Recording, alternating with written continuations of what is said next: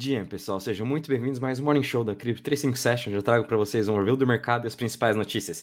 No dia de hoje, a gente está vendo também uma tranquilidade nos mercados, todo mundo ansioso para finalmente a decisão de taxa de juros dos Estados Unidos. Expectativa é que suba 0,25. Mesmo assim, a gente está vendo o mercado de cripto um pouco mais volátil do que os mercados tradicionais, porém, as notícias foram muito mais positivas ontem, uh, de ontem para hoje, né, do que do, do Morning Show, que de ontem a gente não teve nada. Então, a gente está vendo um grande setor ganhando cada vez mais investimento e, obviamente, mais atenção na mídia, que são os ativos tradicionais. Eu vou estar tá comentando para vocês a grande notícia que a gente teve da Avalanche agora em cima desse setor e, obviamente, como a gente pode estar tá surfando essa narrativa, porque está o mercado todo agora falando finalmente dos ativos tradicionais que estão migrando do que estão fora do blockchain para dentro do blockchain, e obviamente grandes projetos estão fazendo essa ponte. Lembrando que nada vou estar falando aqui é uma recomendação de investimento, sempre reitero para você fazer sua análise e tomar suas próprias decisões. Também, pessoal, por favor, não esqueçam de deixar o seu like, compartilhar esse vídeo e também subscrever para o canal para que o algoritmo do YouTube entenda que esse vídeo é bom e também a gente consiga aí Uh, estar passando é, maiores informações de qualidade para todo mundo aqui do Brasil. Bom, pessoal, comentando aqui com vocês então com os mercados uh, de cripto, a gente está vendo de novo as principais criptos de DeFi 1.0 tendo um excelente dia, como por exemplo Maker e até mesmo Compound, subindo mais aí de 14%. A gente está vendo algumas outras altcoins tentando se recuperar, mas no geral o mercado ainda continua uh, em tendência de queda nesse curtíssimo prazo de uma semana, mais ou menos duas semanas. É, obviamente a gente também está vendo Bitcoin e Ethereum praticamente estáveis aqui, o Bitcoin em 29.220, Ethereum também em 1.854, sem muitas novidades, não temos nenhum volume no mercado de cripto, sem também nenhuma notícia para que possa talvez tanto ignar uma alta ou até mesmo uma queda. Então a gente está parado nessa decisão, nessa indecisão né, da, de, de de preços tanto para o Bitcoin quanto para o Ethereum. Obviamente, o mercado de cripto também está aguardando hoje a decisão de taxa de juros dos Estados Unidos.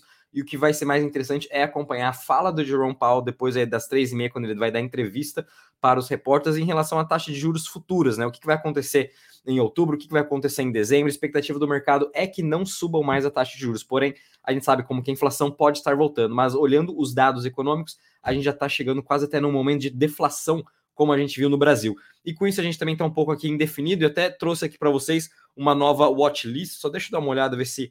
Acho que vocês estão conseguindo ver para quem está vendo de vídeo, então nessa watchlist uh, é, são todas as top criptos aqui, as top 100 criptos, e eu coloquei aqui na uma, duas, na quarta coluna é, a performance de, de, dessas criptos depois aí do dia 6 do 6 de junho, que foi quando a SEC começou a atacar mais forte o mercado de cripto, falando que todas as outras altcoins também são classificadas como valores mobiliários. Então, a gente pôde ver também que somente aqui Ripple, até mesmo Doge, Solana, Tron, performance até que positiva desde dia 6 do 6 de junho, muito por conta de suas narrativas internas, não com o mercado em si. Né? Então, o Ripple, a gente está vendo aqui uma alta de 32%, muito por conta de que ele está tá a favor né, de ganhar ainda esse caso contra a SEC. A gente teve Dogecoin muito por conta aí do Twitter. Solana, toda a sua narrativa de DeFi 2.0, de NFTs, o dinheiro está começando a voltar para Solana. Tron é sempre uma incógnita porque que Tron está subindo. É, a gente tem aqui também Bitcoin Cash que subiu na narrativa de sendo de Proof of Work, Uniswap com todas as suas fortes notícias semana passada do lançamento da Uniswap, da Uniswap X, uh, Chainlink também com o lançamento do CCIP, a gente tem Stellar, que também por muito por conta de Bitcoin Cash subiu, Stellar foi junto. É, a gente tem aqui também, indo mais para baixo agora, a gente tem aqui a tese de DeFi, Maker, Aave, Uh, até mesmo se a gente for ver aqui Maker subindo mais 76%, tudo nessa narrativa de ativos tradicionais. Maker está sendo um dos principais projetos de cripto que está fazendo o onboarding dos ativos tradicionais através da sua stablecoin DAI. Então a gente pode ver também esse excelente retorno de MakerDAO. Uh, a gente também aqui tem Stacks, até mesmo Teta, e cadê aqui Compound? Uh, deixa eu achar aqui Compound.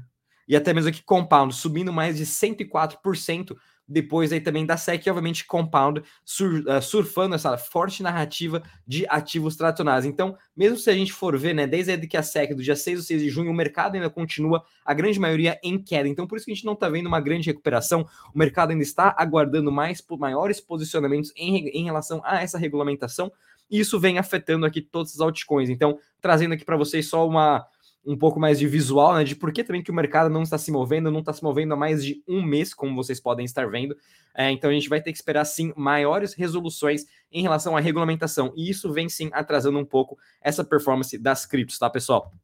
Passando agora brevemente aqui com vocês com os mercados tradicionais, então a gente está vendo aqui hoje o futuro do S&P praticamente parado em zero, uma performance estável, 0.001. A gente também está vendo aqui na Europa uma leve queda de 0,49, 0,23. Tudo isso também são os investidores aí aguardando às três da tarde decisão de taxa de juros e três e meia vai ter a, a fala do Jerome Powell, entrevista com os repórteres, e a gente também tem dólar e taxa de juros aqui, o Treasury de 10 anos, também estáveis em 101 pontos e 3,88. Então vamos estar aguardando aí o mercado até o período da tarde. Muito cuidado também com toda a volatilidade que pode acontecer também. Então, para quem está operando o que vai pensar em operar nesses momentos, sugiro vocês aguardarem um pouco, porque geralmente a maior volatilidade sempre vem quando o Jerome Powell começa a conversar com os repórteres, que daí ele começa a abrir um pouco aí do seu livro. Por isso é sempre melhor operar e dar depois das três e meia, um pouquinho antes.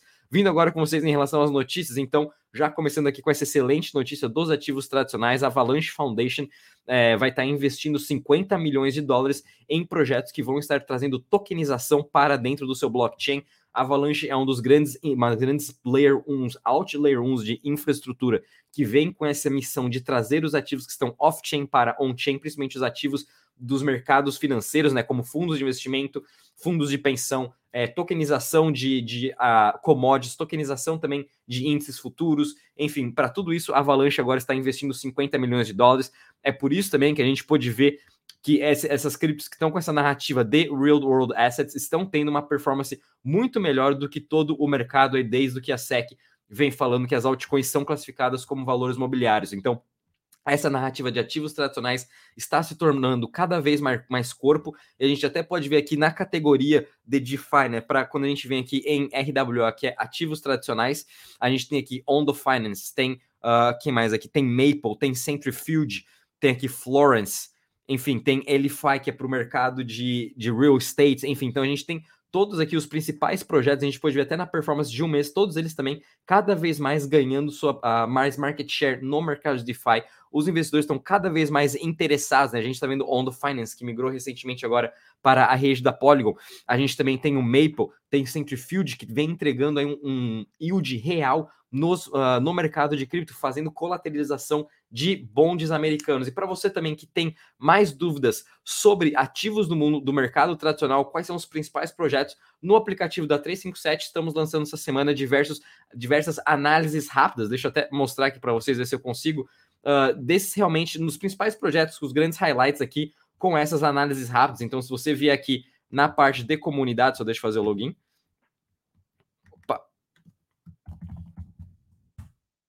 Agora, quando a gente faz aqui ao vivo, nunca dá certo as coisas, né? Uh, deixa eu ver aqui.